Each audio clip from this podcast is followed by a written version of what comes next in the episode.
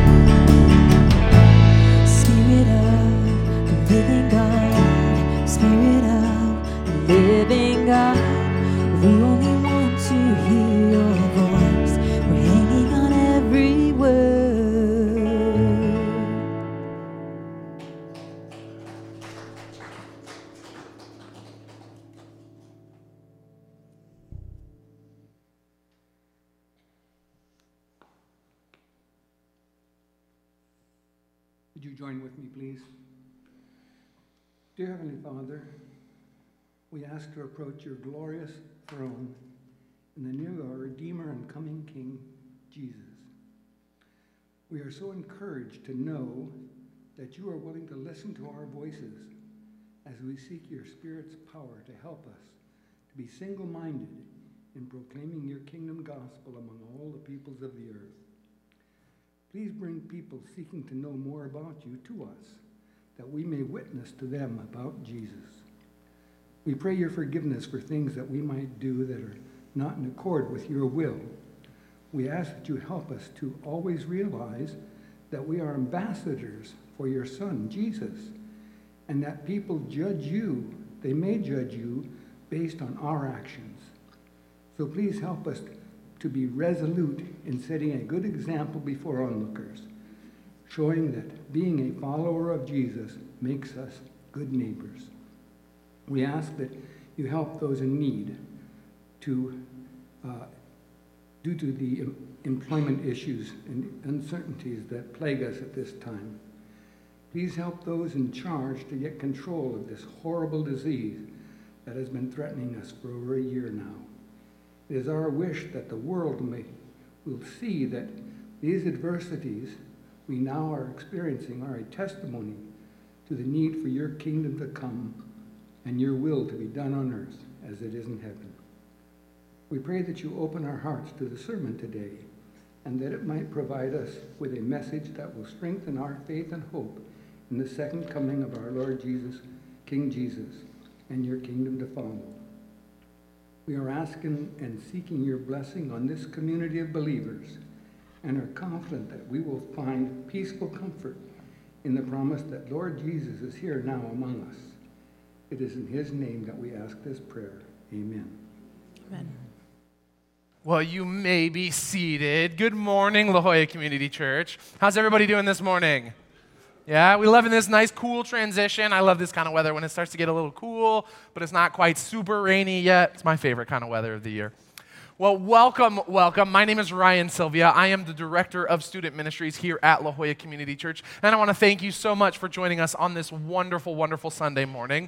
I would love to bring your attention on the bulletin you should have received on your way in. Our fun little new design, if you notice, that baby folds right in half. And if you want to tear that top half off, this is a little invitation. I would love that you give this to somebody in your neighborhood, a friend, a family member, a neighbor, somebody that you know that would love to come to our church and be a part of some of the wonderful things that are going on here at La Jolla Community Church. And this week in particular, we would hope that you would invite them to our Harvest Fest coming up this weekend on Saturday. Um, we would love this opportunity just to get together as a community, but also to bless the San Diego Food Bank. So if you would like to be a part of that, please give this card to somebody that you know, somebody you would love to invite um, to bring some food and to bless our community.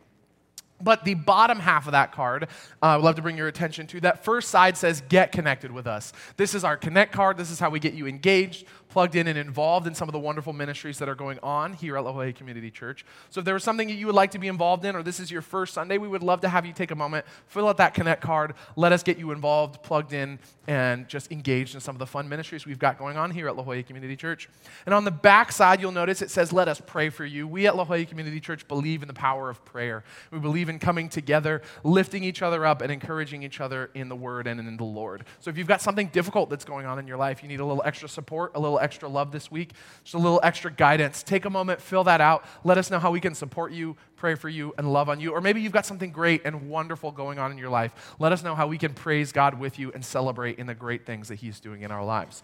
Well, that Connect card, along with the offering envelopes, which should be in the uh, seat backs directly in front of you, those can go in the baskets on your way out. And then, welcome to everybody in the Welcome Center. There is a box mounted on the wall in the Welcome Center as well as in the sanctuary where you can drop off, drop off your offering envelopes. Well, thank you so much for coming, and I would love to invite Pastor Steve up to lead us in a message. Thank you so much. Ryan. Well, oh gosh, yeah, thank you so much. Thank you. Uh, we're talking about thriving and growing this fall, and we're talking about thriving and growing because that's why Jesus came into the world.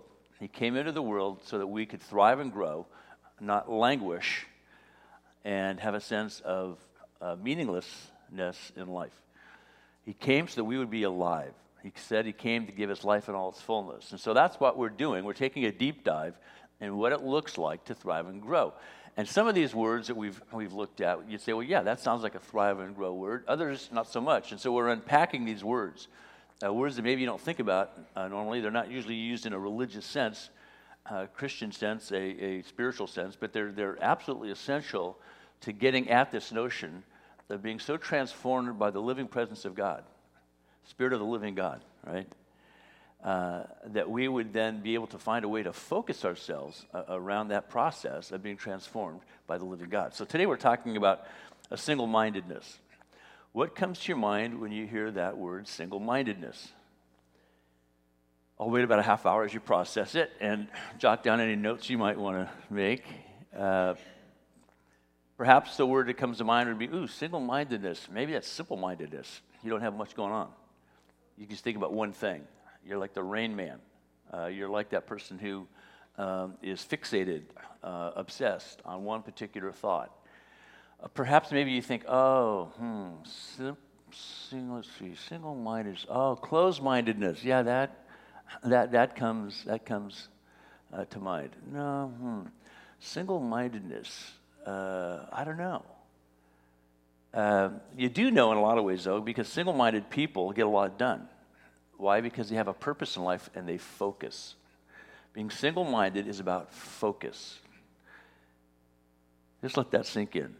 When you've been most engaged in, in what um, that famous professor from Stanford, uh, Mi Hai Csikszentmihalyi. That's a, if you try to spell that, forget it. Uh, Mihaly Csikszentmihalyi. Uh, he, he created a whole theory called flow. And what flow is about is capturing that capacity to focus. Um, there's another uh, great book that came out uh, from a guy who I think got his doctorate at Stanford. It's about uh, deep, deep diving into work, deep work. And it's all about focus. Pretty much, when you look at the most effective people in the world, they are focused people. Now, if they're socially awkward, they're focused in a way that's obnoxious. Uh, they, they run over people, they, they're, they're unaware of people around them. Uh, perhaps you've met people who are so extremely narcissistic that if you were to say to them, you know, you, are, you really ought to think about other people, and they'd say, What other people? But single minded people are really, really good. And now, in a fallen world, in a world that is, is, is disconnected from God and that God is transforming back into the community He created us to be, uh, in a fallen world, that can be good or bad, right? Uh, Hitler was extremely single minded. Nothing could get him off of his thing. Uh, in his most private moments with his closest coterie of, of generals, uh, he would bring them to this beautiful place in, in the uh, Austrian Alps and he would uh, invite them. Of course, it was compulsory, it was a summons, not an invitation, to spend a long evening with him. And it was scintillating because you'd get for several hours to hear Hitler talk about Hitler, and his dream, uh, et cetera, et cetera. And eventually, Eva Braun would, would, would sidle over to Hitler, apparently, and whisper something in his ear and, and toddle off somewhere else in the castle. And a few minutes later, Hitler would go, Oh, look at time, I've got to go. At that point, the party started. That's when all the generals said, Oh, thank goodness we can be normal and actually interact with each other. Single mindedness uh, can be deadly if you're Hitler, uh, it can be disruptive if you're a hacker. Hackers are single minded, they are so focused on all those things that could be possible weaknesses in the way that your system is configured, the way you use your system. In a more heartbreaking sense, think about junkies, addicts of every stripe, intensely single minded. My next fix. So we can make a, we can make a case on the good and the bad for single mindedness. But for our purposes, by single minded, we mean having clarity regarding our God given purpose in life uh, clarity uh, in our God given purpose in life. Uh, let me give one more example before I move into that. Uh, it, this sounds like counterintuitive and, and uh, um, like should, they should, just shouldn't go together. Single mindedness in marriage. Single mindedness is essential for marriage. You think, well, wait, wait, single mindedness is essential for marriage? Wouldn't single mindedness be more consistent with being single? No. If you're not single minded in marriage, you will be single soon. If you're not single minded, not as, not as every waking moment you're focusing on your spouse, but rather, if you're not single minded about that commitment, uh, and having heard endless stories about people's lack of single mindedness in marriage, uh, and, and, as have you, and, and family members and friends, you realize the heartbreak, not only for those two people in the marriage, but for the children, for the people who have been part of their distraction from being single minded and the ripple effect of that. And so, what's happened is somebody has lost their sense of the purpose of their marriage. Not to be obsessed and fixated on somebody, but to be single mindedly committed to loving and cherishing them face to face and then shoulder to shoulder, single mindedly looking out in the world saying, What do you think God wants us to do together? Most people in marriage, uh, even Christians, do not have a sense of what is our common mission in our marriage. They're kind of single minded in that, well, I'm a Christian, you're a Christian, but there's no sense of, hey, what is our mission as a couple, as a family? Which is not to say it's the same mission, but have we agreed on what our mission is? We're single minded on, on fulfilling this, and it's supporting each other in our aspect, our, our particular sense of calling in this mission. You see that Christian marriage isn't two people living for one another, it's two people living together in Christ to serve Christ. In interesting different ways, because they have different personalities and different uh, interesting gifts and all that. We talked about shape, uh, I think, last week. So when we talk about single-minded, we're, having, we're talking about having clarity regarding our God-given purpose in life. And without that, that clarity, we're confused. Uh, we're neutralized. Uh, we're kind of like the donkey that died between two bales of hay, not sure which one to eat from. And so in, in, in that point of prolonged indecision, uh, perished. And so until you know your purpose, and we talked, like I said, about that when we talked about shape, go back and listen to some of these previous messages. Uh, they, will, they will inspire you, energize you, and possibly give you a really good night's sleep. Um, so, I, you know, depending on how you listen to messages and what they mean to you. I love the way that Paul wrote to the Colossians in chapter 3. We talked about this last spring. Since then, you have been raised with Christ. Set your hearts on things above, where Christ is seated at the right hand of God. Set your minds on things above, not on earthly things. For you died, and your life is now hidden with Christ in God. We die to ourselves, we become alive in Christ. Earthly things aren't less important, they just don't make sense anymore until we understand what God's purposes are. And once we understand God's purposes, once He has our heart and our mind single mindedly, as we look at life around us and that, that, that we're experiencing on earth, it becomes significant. If we start with earth, we'll never understand what's going on in heaven and what God did to bring heaven to earth. And so he goes on to say, when Christ, who is your life, appears, then you'll also appear with him in glory. We're going to come back to this in a moment, but essentially, godly single mindedness is focusing on what's most important in life. And it's not your job. And it's not your spouse, it's not your children, it's not your health. That sounds shocking. That's, that's heresy in American culture. I just said something that would infuriate pretty much anybody who says, I identify with the American culture. I certainly identify with American culture. But if our, if our identity isn't absolutely focused on Christ, our culture will become an idol if your primary focus, the most important thing in your life is your spouse, you will ruin the marriage. If your most important possession and fixation in life is your children, you will ruin your children. If the most important commitment you can think to make is to your job, you will, your job will be ruined, as will you. You see where this is going? Because you don't have what it takes to sustain that kind of commitment, nor do the things you're giving that commitment to have, the, have what it takes to bear that burden of fulfilling all your deepest needs. And so all those things are what we'd call penultimate. They're not the ultimate thing. The ultimate thing, starting from the top and moving from that, is God Himself. And we'll get to that in a few moments as well. So just hold this in your mind. Godly single mindedness is focusing on what's most important in life. Uh, Jesus, talking to his disciples, said it this way. You can see this in Mark 8. I don't think we have a slide for this one. What good is it for someone to gain the whole world, everything they've ever wanted and pursued? Prepared for, worked for, prayed for, yet forfeit their soul. Expect their soul to be satisfied with all these penultimate things. He says, Or what can anyone give in exchange for their soul? Now that I've lost my soul to whatever, how do I get it back? Because if you ask a person, I want my soul back, they say, I never took your soul. If you squandered it in, in pursuit of me, don't blame me for not having a sense of who you are. So, how do we determine what's important? God's Word. I mean, it sounds so simple, it sounds trite, it sounds like a cliche. The Word of God. The Word of God, yeah, because it's living and active. It's not just a static thing printed on a page, inscribed on a parchment, even committed to memory. It's living and active. The writer of Hebrews says, it, James says it cuts right to the very heart of us. It gets right into the core of us and sorts things out. I love the way uh, David says it in Psalm 119. It's the longest psalm in the Bible. It goes on forever, it seems. And it's, it's based around the, the Hebrew alphabet.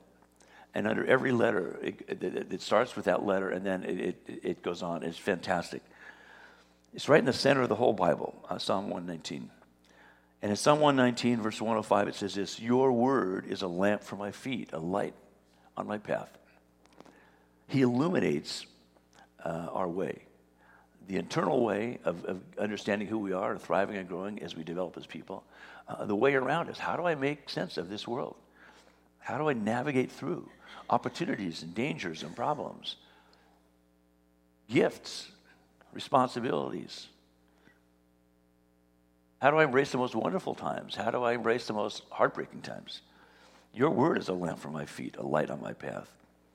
So he is our reference for living in the moment because the Word is personified in Christ. Jesus Christ is the Word of God.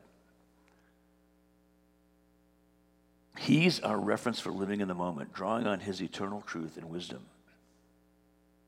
See, this is what happens when you're trying to navigate on land or on water. Where are you and where do you want to go? And then what are the fixed points that allow you to create a reference for getting there? How do you triangulate to that place? if you don't know where you are and you don't know where you want to go. That's called being lost. It's no fun being lost. So our life is formed in Christ through, let me give you three super fancy words. Our life in Christ, I'm using these on purpose. Our life in Christ is formed through chronos, kairos, and the eschaton. And that's all I want to say about that. So let's move on. Um, you know chronos because it's chronology, the chronograph. It's about the minutes, days, weeks, months, years, decades of your life. We understand that we live in time, and we want to seize the moment in that time. We just don't want to go through time. We want to say, what's the, how do I sort it out? What's the most important thing? Uh, what are the most precious things? How do I go through a day and not get to the end of it and go, oh, I missed the most important thing? And so that's what kairos is. Kairos, K A I R O S, is saying, seize the moment. It's understand this is the right time. Timing is everything, right? Uh, ask any comedian. Chronos and Kairos together. How do we manage time? And then eschaton is just a fancy word. It's just a simple Greek word, actually. It just means last, it means final. And so the eschaton is a sense that history goes somewhere. Our life doesn't go on forever the way it is. Something is going to happen. There's a big event, there's a big transition, there's a flexion point. There have been others. You know, Jesus' incarnation, God coming into the world, that was an eschatological, they say, eschatological. That was, that was toward God fulfilling his purpose. Uh, Christ giving us the Holy Spirit was an eschatological moment, et cetera, et cetera. And so at some point, when we talk about the return of Christ in glory, a new heaven and a new earth, that's the eschaton. But embedded in the eschaton is this notion that our decisions are critical. Our decisions are critical. Today's chronos, kairos, supported and shaped decisions are critical. So eschatology is not just something's going to happen out in the future. We don't know when. It's something is happening in the present that shapes and forms the future. The future isn't just something we arrive at one day. The future is something we're creating every day. And that God is creating in us every day.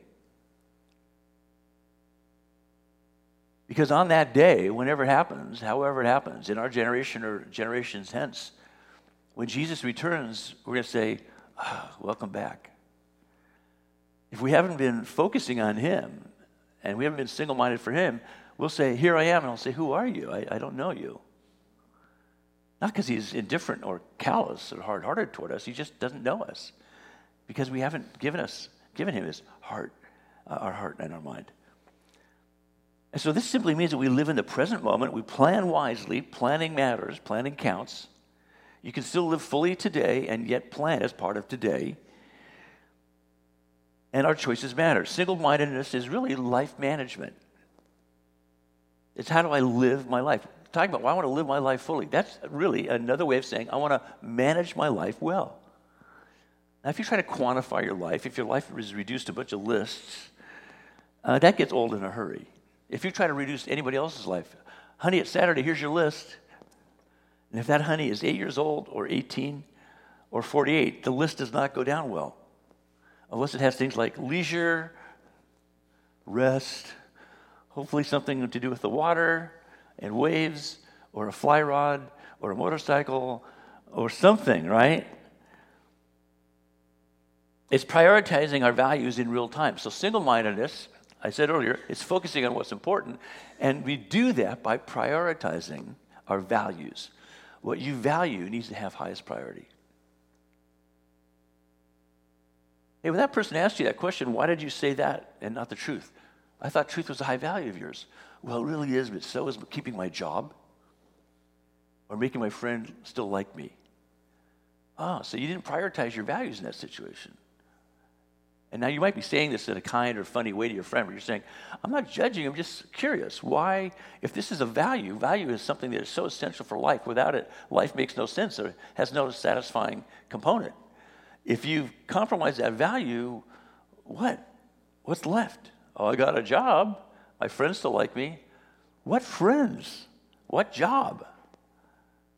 You're walking on eggshells everywhere you go. You start prioritizing your values. Jesus said, learn to say yes and learn to say no. And when you start prioritizing your values, you will lose the friends that need to be lost. You'll change the job that needs to be changed. Over time, what happens when people say yes and no to the highest values? People say, I take them very seriously. I respect them. What politicians, and I don't care what perspective you're coming from, in your world, in your political world, what politicians do you listen to? If anybody with a last name beginning with B says it, you probably go, I don't know. I'm kidding. But if somebody that you don't trust starts pontificating on something, economically, socially, whatever, you're going, yeah, right. I'm going to see what so and so has to say. Isn't this true? I mean, you might do it through the, your favorite columnist. Oh, unless they check with Peggy Noonan, it doesn't count. Uh, somebody this week said to me, I wish Charles Krauthammer was still around. You know, Lance Morrow is still writing. Somebody else might say, My favorite liberal pundit is so and so, and I miss them desperately. Patrick Moynihan, the great Democrat uh, from New England, had brilliant things to say about racial issues. The soft racism of low expectations was one of his great lines. He did the most profound epic study on racism in America, and it was that we weren't empowering people. We were disempowering people. And if we empower people, they always rise to the occasion. Why? Because that's the highest value. To have a sense of personal responsibility and, and, agency as a human being. So you get where this goes.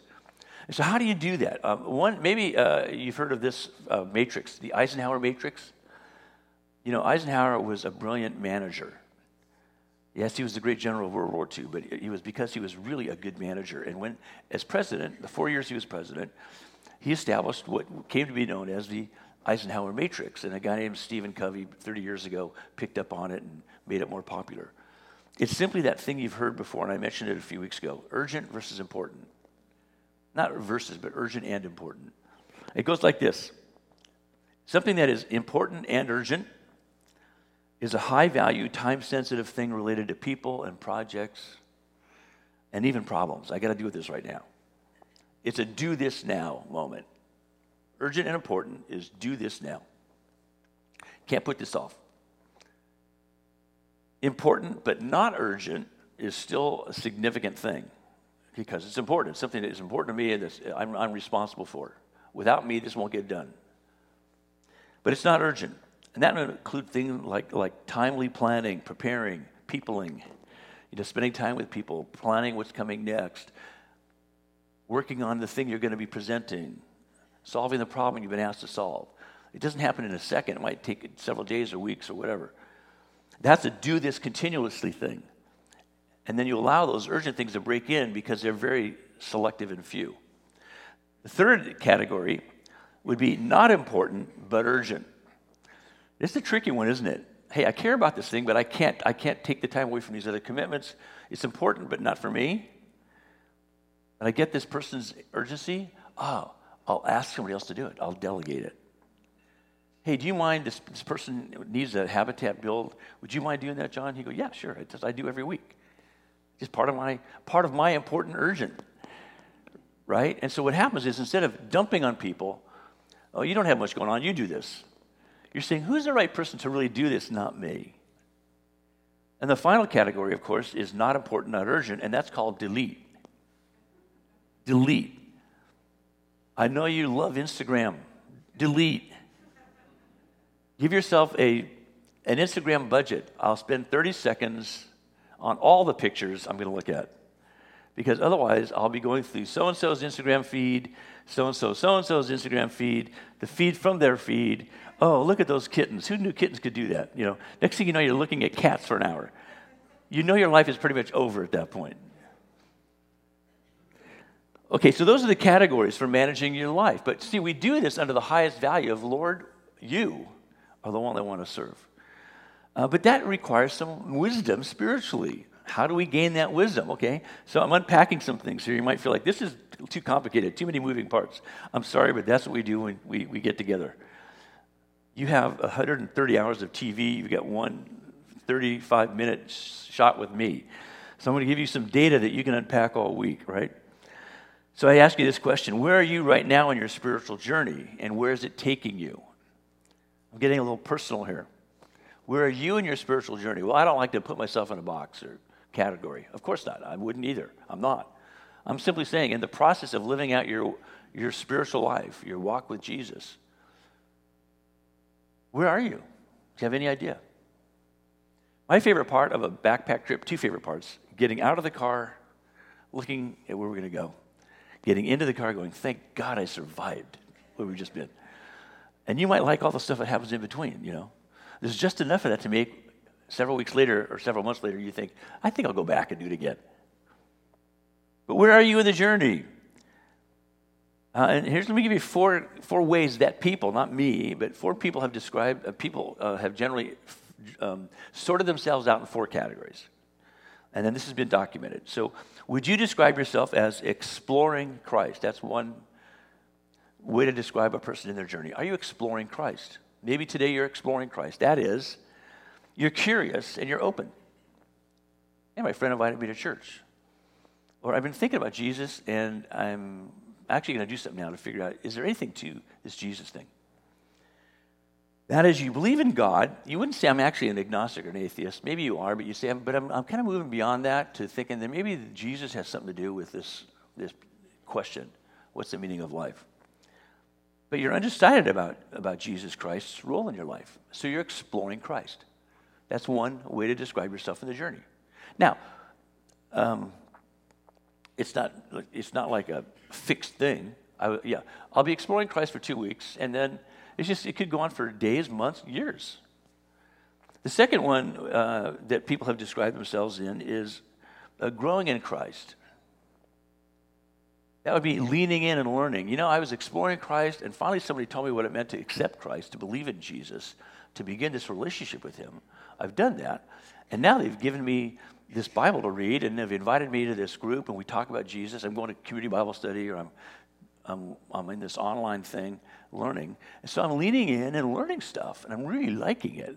I just don't know much. And so all the numbers and the, and the, and the chapters and things, I, am sorting that out. And, and, and I don't know, did Moses and Peter travel together, or was that just, you know, and so you're sorting it all out.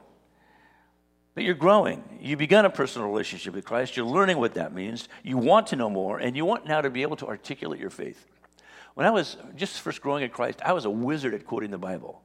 People go, You're amazing how you know those verses. When I would constantly say, These are the only two verses I know.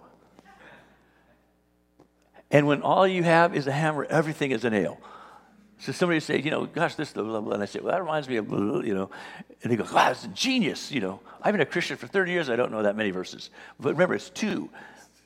Either I'm awesome or you're really lazy if I know two more than you.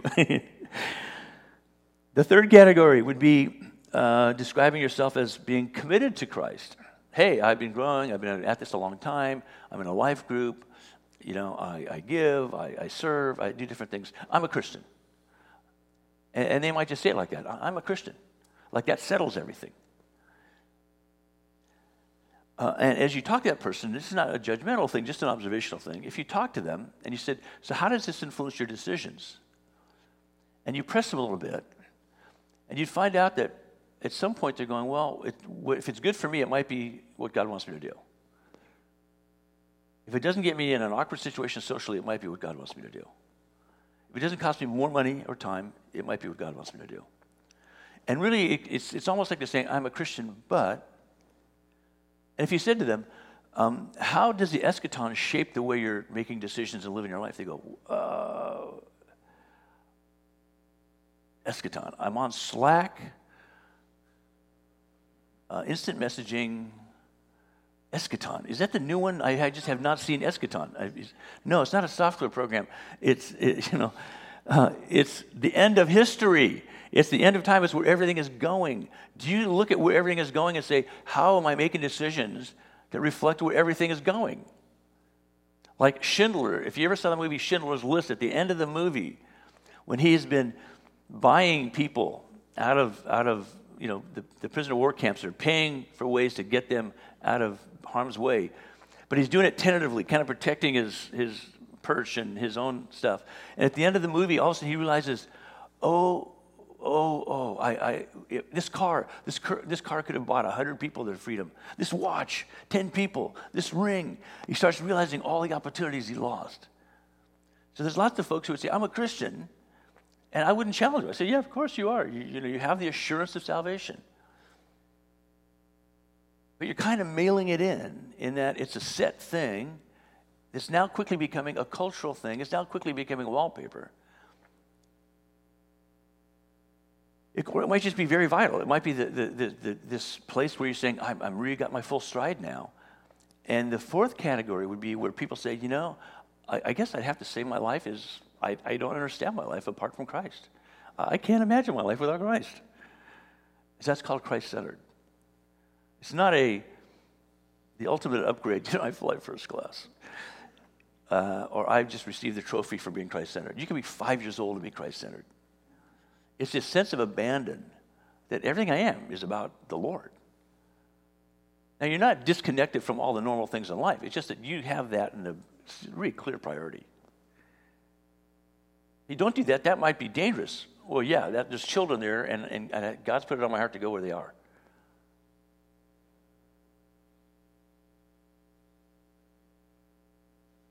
You get where this goes? It's not a, I'm awesome and you're not. It's that I just am learning that until I trust Him and think about Him and process my decisions through Him, and when I see myself getting off track and doing things I know don't honor Him or bless people, I repent. And I invite people to hold me accountable, not as, not as in catching me doing something wrong, but, but calling me back to crazy things I might think or do. That's Christ centered.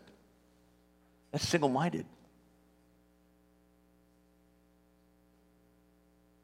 That's a powerful, powerful place to live because you feel just like you're being vulnerable. What's the power in that? The power is that God is working in you and through you. The power is that God has your attention. The power isn't in you. I'm so powerful. Usually, Christ centered people would say, Man, I just feel like every day, uh, but for Christ, I don't know what would happen. And, and you're thinking, Wow, this, I know this person is confident. I know they're accomplished. I know they know stuff and they know how to figure stuff out. I know they're very responsible. And yet they have this vulnerability about them that is really winsome. It's that they're open. Well, Lord, this has been what we've been doing. What, what, what now? What at this point in my life? Would you describe yourself as exploring Christ, growing in Christ, committed to Christ, Christ centered? The funny thing is, when you, if you, uh, you wouldn't probably say Christ centered, but if you are Christ centered, you'd say, yeah, but I'm still exploring Christ. I keep learning new things, right? And I'm still growing. I realized I, I knew that one time and I've completely forgotten it. Yeah. And, and I can't say I'm committed, I'm a Christian. There's stability in my life. Yes. It's all embedded in that.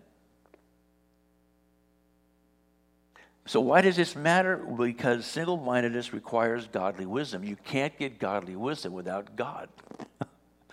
if God isn't your first priority, you'll not get godly wisdom. You'll get what Job got from his friends. Well, I think. We don't need more of what I think. We need more of, well, I think what the Word of God says. And as, as I've seen God work in situations, I've seen this be the way to approach it and the usual outcome. Right? You see where this goes? It's God focused, it's Christ centered, it's biblically based, it's human focused, it's real world based, right? It's got all those elements that make it absolutely compelling. So it isn't about balancing life's demands.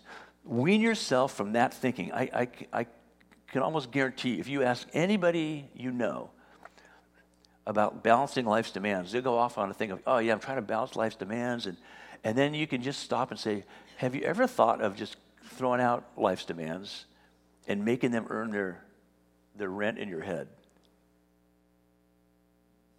Balancing life's demands is not our goal in life. That's a fool's errand. Why? Because you don't get to choose the demands. And you have no way to evaluate those demands. They're just demands. Everything is urgent, and none of it is important. See, it isn't balancing life's demands, it's discerning their meaning and value. Here's what that looks like the daily demands of life are not all equal, and they're not all edifying.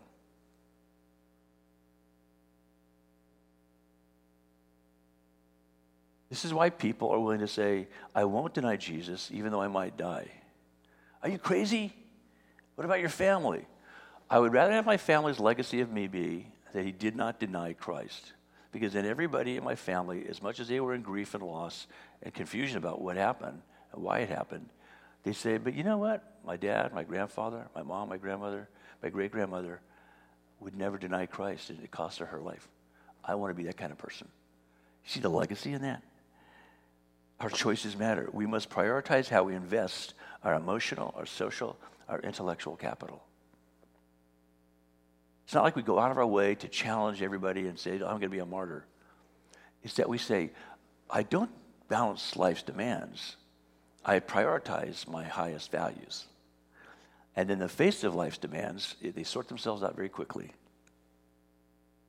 Yeah, but if you just do this thing on the side, you're going to make a million dollars more this year right. Let me do the math on that. Is my losing my soul worth a million dollars? Mm, no. A million one, maybe, but no. Right? Ask yourself Is Jesus my highest allegiance? Do I live to impress people or serve them? Is my primary motivator fear or faith? Do I hedge my trust in God? I know God says this, His word says this, but really, this would be a really just one time good thing. Hey, well, Moses has gone up on the mountain, let's just take all the gold we have and make it into a golden calf. It would be awesome. It's called art. It'll be inspiring. We can have a great time. And when Moses gets back, we can get back on track with. No, it doesn't work that way. Here's what Jesus said to his disciples about single mindedness in Luke 9 Whoever wants to be my disciple must deny themselves and take up their cross daily and follow me. For whoever wants to save their life will lose it, but whoever loses their life for me will save it. What good is it for someone to gain the whole world and yet lose or forfeit their very self? Whoever is ashamed of me and my words, the Son of Man will be ashamed of them when he comes in his glory, ooh, the eschaton, and the glory of the Father and of the holy angels. Here's what Jesus said to his culture about single mindedness, a little bit longer passage, bear with me, out of the Sermon on the Mount. Do not store up for yourselves treasures, treasures on earth where moths and vermin destroy and where thieves break in and steal. But store up for yourselves treasures in heaven where moths and vermin do not destroy and where thieves do not break in and steal. For where your treasure is, there your heart will be also. The eye is a lamp of the body. If your eyes are healthy, your whole body will be, will be full of light. But if your eyes are unhealthy, that is what you're focused on is unhealthy, your whole body will be full of darkness. If then the light within you is darkness, how great is that darkness? No one can serve two masters. Either you'll hate the one and love the other, or you'll be devoted to the one and despise the other. You cannot serve both God and money. Therefore, I tell you, do not worry about your life. And by the way, money here isn't just literally money, it's, it's wealth, it's security that comes with wealth. It's all the things that money stands for power, influence, security, prestige, whatever. Therefore, I tell you, do not worry about your life, what you will eat or drink, or about your body, what you will wear. Is life not more than food, and the body more than clothes? Look at the birds of the air. They do not, they do not sow or reap or store away in barns, and yet your heavenly Father feeds them. This is not a diatribe against great design in fashion, architecture. There's an elegance in the universe because God created it. There's a beauty. You go to Birch Aquarium, you don't go, these scientists are awesome. Yeah, look at that fish. You see, I'm so glad somebody built this aquarium so I could see that beautiful fish. Who made it? And as the scientists shuffle, go, I don't know, it's an evolutionary thing. Okay, so you're saying you didn't make it, right? Why until we figure it out, why don't we give God full credit for having made it? God made it, and we get to look at it, it's awesome. So design is absolutely, unapologetically, a core part of our humanity. Beauty and art and music and creativity. God gave the direction for building the temple that Solomon built. Solomon didn't build and say, God, here's your temple. God said, This is what my temple will look like, and here's the purpose it will serve. And when it stopped serving his purpose, what did, he, what did he do to the temple? He destroyed it. So you see, this is not a diatribe against beauty, fashion, food, anything. There's no discontinuity between spending your time out in the middle of some godforsaken place, bringing God's sake to people. You're staying in a funky little shack while you're, you know, risking all kinds of danger. And then at another point, you're sitting in some beautiful restaurant or some resort reflecting on life. There's no discontinuity between that. Don't feel guilty going to the Habitat building, and going back to your beautiful home. But ask yourself, what is the cost of this beautiful home? Is all my effort going to supporting it, or does this simply serve as a base for me to do my thing? Years ago, a guy who gets, when he gets uptight, he buys himself new cars. The cars he buys all begin with F. And, and if you're not in good shape, you can't get down into these cars. And so he, he called me up and we were talking. He said, Yeah. I said, How you doing? He said, Oh, I'm just so stressed. I'm going to buy, I'm, in fact, I'm going out today to buy a new Ferrari. I said, Really? You're stressed? And that immediately goes to, You're going to buy a new Ferrari. He starts laughing. He says, I know, I know. He said, is, is it okay to go buy a new car? I said, Yeah, of course it is. For whom? He starts laughing. He goes, What do you mean? I said, For whom are you buying the car? He goes, Oh, man. I said, Yeah, are you buying yourself a car? Why? Because you're stressed? How will that reduce your stress? Once your wife sees it, you'll have more stress. Because she'll say, We already have several of those. So it's an extreme example. It's a crazy example because that's not most people's option. But you see, that's what it looks like when you enlarge every option you have. If I just do this, I just don't do that, it does not work. Can any of you, by worrying, add a single hour to your life? And why do you worry about clothes? See how the flowers of the field grow? They do not labor or spin. Yet I tell you that even Solomon in all his splendor was dressed like uh, one of those. Was not just like one of those. If that is how God clothes the grass of the field, which is here today and tomorrow is thrown into the fire, will he not much more clothe you, you of little faith? So do not worry, saying, What shall we eat, or what shall we drink, or what shall we wear? For the pagans went after all these things. And your heavenly Father knows that you need them. But seek first his kingdom. This is the single mindedness part of this whole message. And his righteousness, and all these things will be given to you as well. They're not irrelevant and unimportant necessarily, they're just not urgent. They're penultimate, they're secondary. They come later, if at all. Therefore, do not worry about tomorrow, for tomorrow will worry about itself. Each day has enough trouble of its own. So that was Jesus speaking to his disciples. That was Jesus speaking to thousands of people that represented his culture. And, and let me finish with this. How, here's how the early church understood single mindedness. This is from Hebrews. Therefore, and he's just gone through this whole description of all these people who've done amazing things by faith. Some of them never actually got resolved or realized. They, they did it by faith, even though they never achieved it this, uh, this incredible this description in the, I'd call it the Faith Hall of Fame in Hebrews 11, leads into chapter 12. And so in chapter 12, the writer says, Therefore, since we are surrounded by such a great cloud of witnesses, let us throw off everything that hinders and the sin that so easily entangles, and let us run with perseverance the race marked out for us, fixing, here's the single mindedness word, fixing our eyes on Jesus, the pioneer and perfecter of faith. Because for the joy set before him, he endured the cross, scorning its shame and sat down at the right hand of the throne of God. Consider him who endured such opposition from sinners, so that you will not grow weary and lose heart. This is the worldview that, that, that describes single mindedness. I'm seeing everything from the, the lens of God's kingdom. God's abiding presence in this world, His creation of it, His care for it, His redemption of it, and His reconstruction of it. That is what fills my thoughts, fills my heart, pulls me out of my funk, gets me off my self centeredness, gets me off trying to please people, and puts me really squarely where He wants me to be, seeing my life as a gift from Him. It allows me then to do all those other things that I've been created to do and called to do. And that's why then we can read widely. We can embrace new experiences. We can cultivate a sense of wonder and curiosity in all we do because God made us to experience life fully. I would love to be at some swanky fashion show with all the greatest labels in the world being paraded down the, the, thing and turn to one of the great writers or journalists or creators of those things and say, hey, this is amazing. What do you think about this? And hear them say, you know, uh, this, course, is what my life's all about. But really, none of it makes sense except for the fact that I know Jesus. And I love all this, but it's what it is. But what I love is it gives me a chance to talk to all these po- folks about Jesus. Does that not change the way we look at things?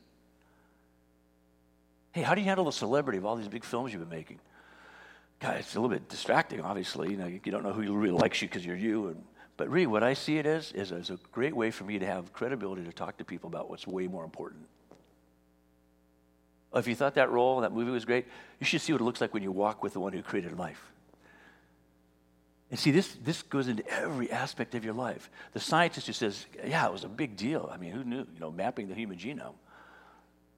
But had that little old lady not asked me back when I was a physician, before I got my PhD and started doing research full time, if I was comfortable with the fact that I was going to die someday, as comfortable as she was looking at a situation that I couldn't cure as her physician, and it hit me between the eyes that I had no answer for her, that changed everything. So mapping the human DNA was awesome, but only so that I could serve God's purposes. You see the power of this. There's no place that it's off limits to us. So why should we let any place be off limits to God? Because where we are, we bring Him with us. Discuss this stuff with your spouse, with your family, in a life group, with mentors and friends. Reflect on an affirmation like this I focus on God and His priorities for my life. Let that be your simple affirmation. I focus on God and His priorities for my life. Hey, what makes you tick? What's your philosophy of life? What do you believe? Well, if I was going to sum it up, I guess I'd say I focus on God and His priorities for my life. What? What does that mean? Well, if you want, I'll tell you about it. See, we will thrive and grow by being single minded in Christ. We will thrive and grow by being single minded in Christ. Lord Jesus, I pray that would be us. Every one of us here, no matter where we are on that journey, no matter what our highest aspirations might be, our biggest dreams, our deepest regrets, I pray, Lord Jesus, that we will thrive and grow by being single minded about you. And I pray this in your high and holy name. Amen. Well, as we continue and wrap up worship, uh, this is a time of offering. That is to open your heart and your mind to God. Open your hands to God, literally or just figuratively. Open your mind to Him. Open your heart to Him. As the music, you know, just flows over you, as you participate, perhaps by singing, as we sit, as, as we stand, as we raise our hands, as we, as we just sit silently, whatever. It's the time of offering. Offer yourself to the Lord and let your prayer be something along the lines of Lord, show me how to continue in single mindedness with you.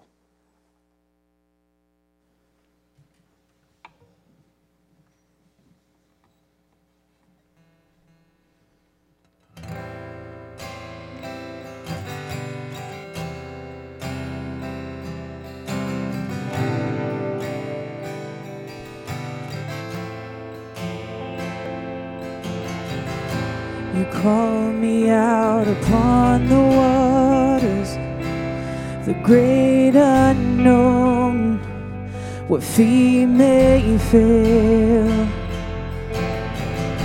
And there I find you in the mystery, in oceans deep, my faith will stand.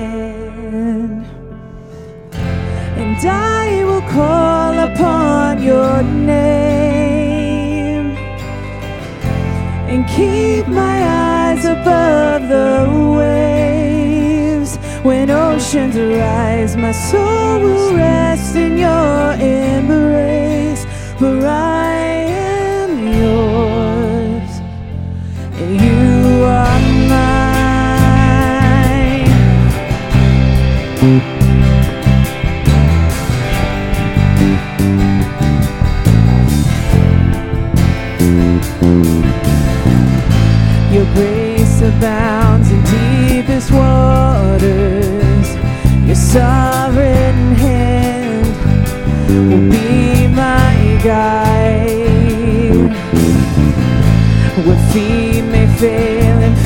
surrounds me. You've never failed, and you won't start now. So I will call upon your name and keep my eyes above the waves. When oceans rise, my soul will rest in your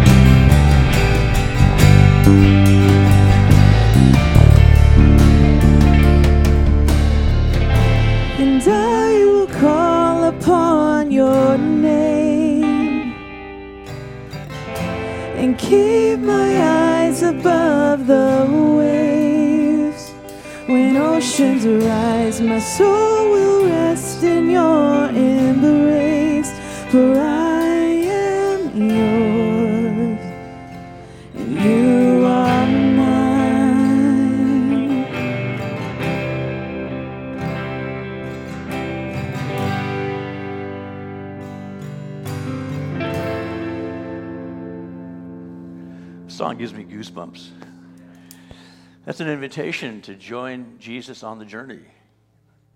Wherever you are in that journey, uh, renew your commitment to walking with Him on it. Uh, stay focused on Him. Uh, look within yourself and see what you're learning and, and, and wrestling with. Look to Him to see the answer and the response that He gives you as you ask Him to meet you at those places of brokenness or give you confidence in those places of insecurity or give you a sense of perspective in those places where you're succeeding highly and you're a little bit nervous about how you might handle it. In any case, and in all cases, He loves you more than you can ask or imagine. So walk with Him with full confidence that He's taking you someplace really good. So now may the Lord bless you and keep you. May the Lord make His face to shine on you and be gracious to you. May the Lord lift up his countenance upon us all. That is, shining his glory on us that we might reflect it everywhere we go, both now and forevermore. In the name of the Father, and of the Son, and of the Holy Spirit. Amen.